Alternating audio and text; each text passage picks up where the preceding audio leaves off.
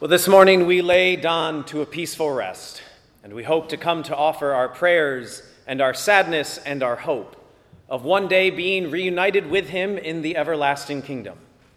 And on behalf of the cluster of parishes here at St. Mary's, St. Joseph's, and St. Vincent's, please allow me to offer you and assure you, Don's family and friends, of our condolences and prayers during these very difficult moments.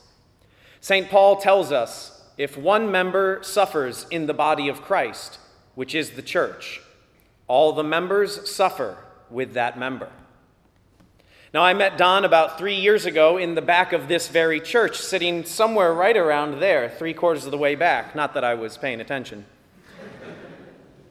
but what I really actually met, or who I met, was Terry.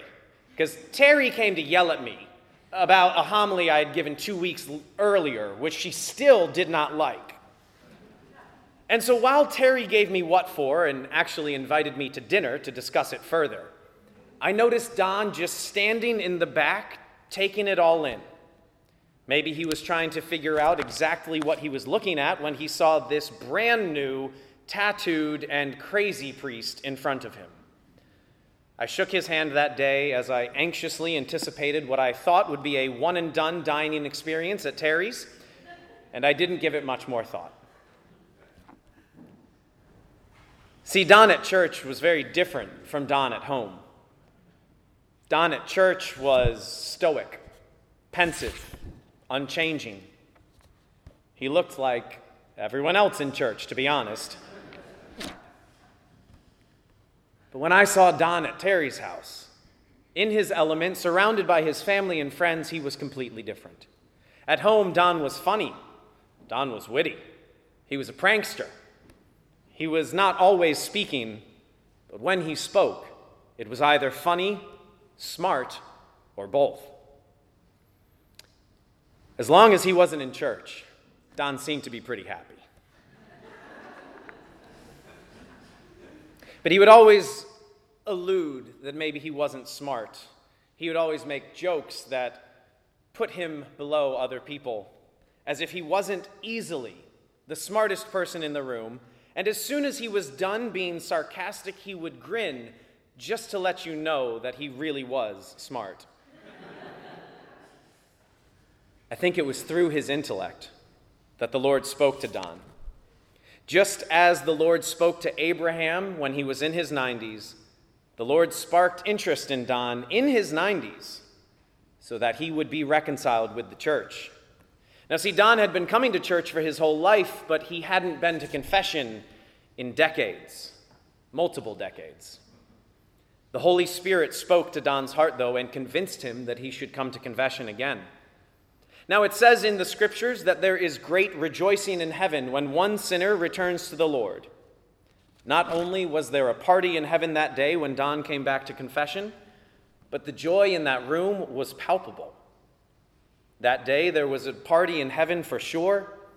There was one in my heart, and I know there was one in Don's heart. Now, one of the things that Don had told me many times before he came back to confession was that he was afraid that he would die that very same day after being reconciled with God. So when Don went to confession, it was because he was ready to die. He had made his peace with the world and expected to depart that night. And he was kind of let down when he woke up the next day. In fact, he told me so. But the joke would be on Don, for he was outsmarted by the Lord who lured him back to the confessional out of love and then gave him three more years of life in which he could enjoy the sacraments. Now, that same year, I was invited to Don's 93rd birthday party. And that night would confirm why Don was one of my absolute favorite people.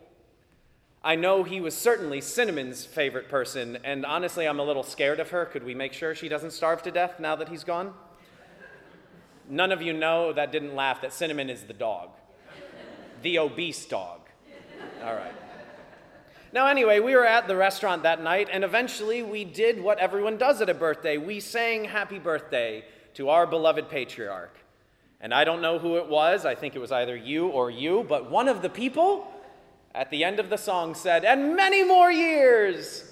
To which Don replied, God, I hope not. Don was nothing if not pragmatic. Now, our gospel today commands us to not let your hearts be troubled. Well, maybe Don should have lived a little more biblically because he definitely had heart problems. And it was not uncommon, as I said, for me to come over to Terry's house for dinner.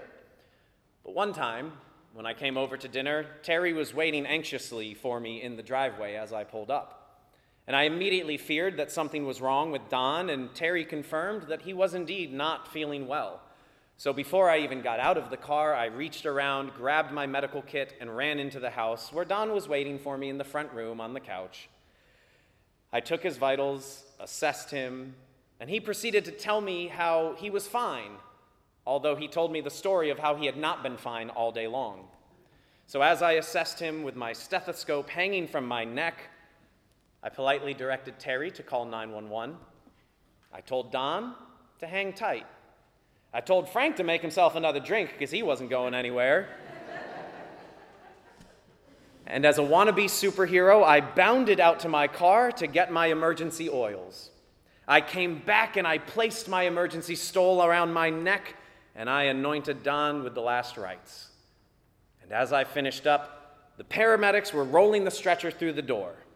Now, at that time, I was the chaplain for this here Hampton Fire Department. So I knew all the firefighters by name. And as they walked in, I gave them a good, hello, boys, and told them who they had today. We took Don to the back of the ambulance, did further testing so I could give Terry a better idea of what was going on with him. And then the only thing left to do was take him to the emergency room. Now, right before dinner, I was at the gym. The shirt I was wearing was one that was given to me by another family. But as I turned to get out of the ambulance in that moment and I looked down, I saw my stethoscope hanging from my neck, the tools of the trade of my profession before seminary. I saw around my neck the priestly stole of emergency anointing, the tools of the trade of my profession after seminary. And then I saw the text of the shirt that I was wearing. And if you'll pardon my French, it said, This is what a badass priest looks like. now, I don't think I have ever felt more authentically like I was being the person that God created me to be than in that moment with Don, when I was not only his personal paramedic, but also his priest. I should also mention that that story ends with Terry going to the ER with Don, and Frank and I sat down to a nice dinner that they had already prepared. Terry is also pragmatic, so. now, my final story about Don, but I promise it won't be the last time I talk about him. This is truly a man worth remembering. I'll let you know I've never cried at another funeral homily in my three years as a priest. Terry informed me that Don enjoyed what we Catholics call a good death, meaning that very shortly before he died, this here Father Tom actually anointed Don, gave him the last rites and the Eucharist.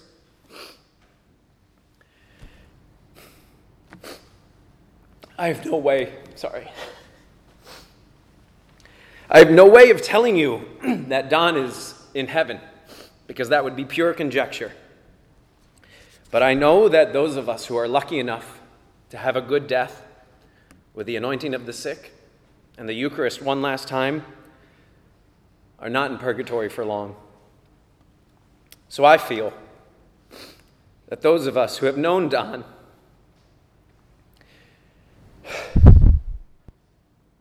have the benefit of knowing a local saint, a person only we know of, whom we are pretty sure is already in heaven.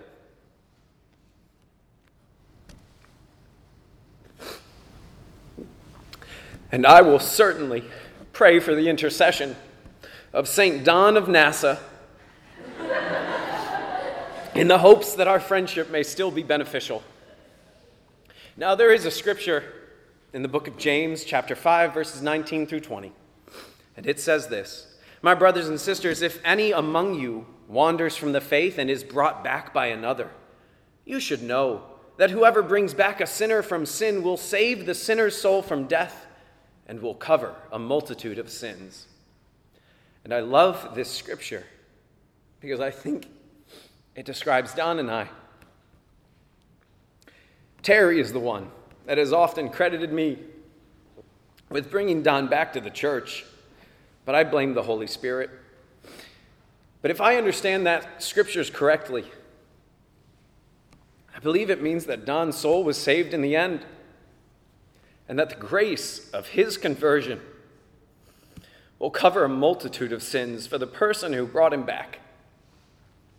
And as I have a multitude of sins I would love for Don's conversion to cover, I feel like, in a way, he is my golden ticket to heaven.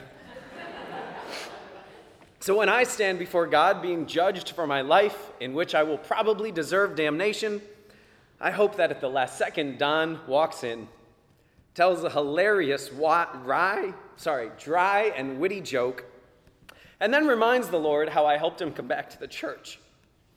And then Don escorts me into heaven.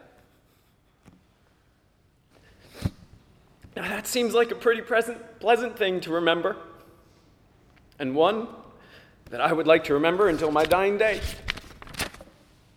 And so, as such, about four days ago, I walked into a tattoo shop in Charlottesville, and I got myself right here a uh, Don Riley memorial tattoo. now, as in the Orthodox Church, they say, may his memory be eternal when someone dies, and, and this is my way of perpetuating the memory of Don. So, here on my wrist, it's far, you can't see it, but I'll tell you. This is my golden ticket to heaven. And in the middle of it, it has the math equation for I ate some pie. The joke that crosses the dessert plates that Don, myself, and many others have eaten over many years. So I will always remember Don Riley and what he did for me in the first year of my priesthood in allowing me to watch the Holy Spirit be active in a man in his early 90s. When I look at that tattoo and I chuckle, I do so. And I remember a friend who was always so funny, and I loved how he was always slightly inappropriate. I also look at it in the hopes that until my dying moment, I can look at it and call upon Don's intercession to help me be the priest that he always thought I was. May Don and the souls of the faithful departed, through the mercy of God, rest in peace. And may his memory be eternal.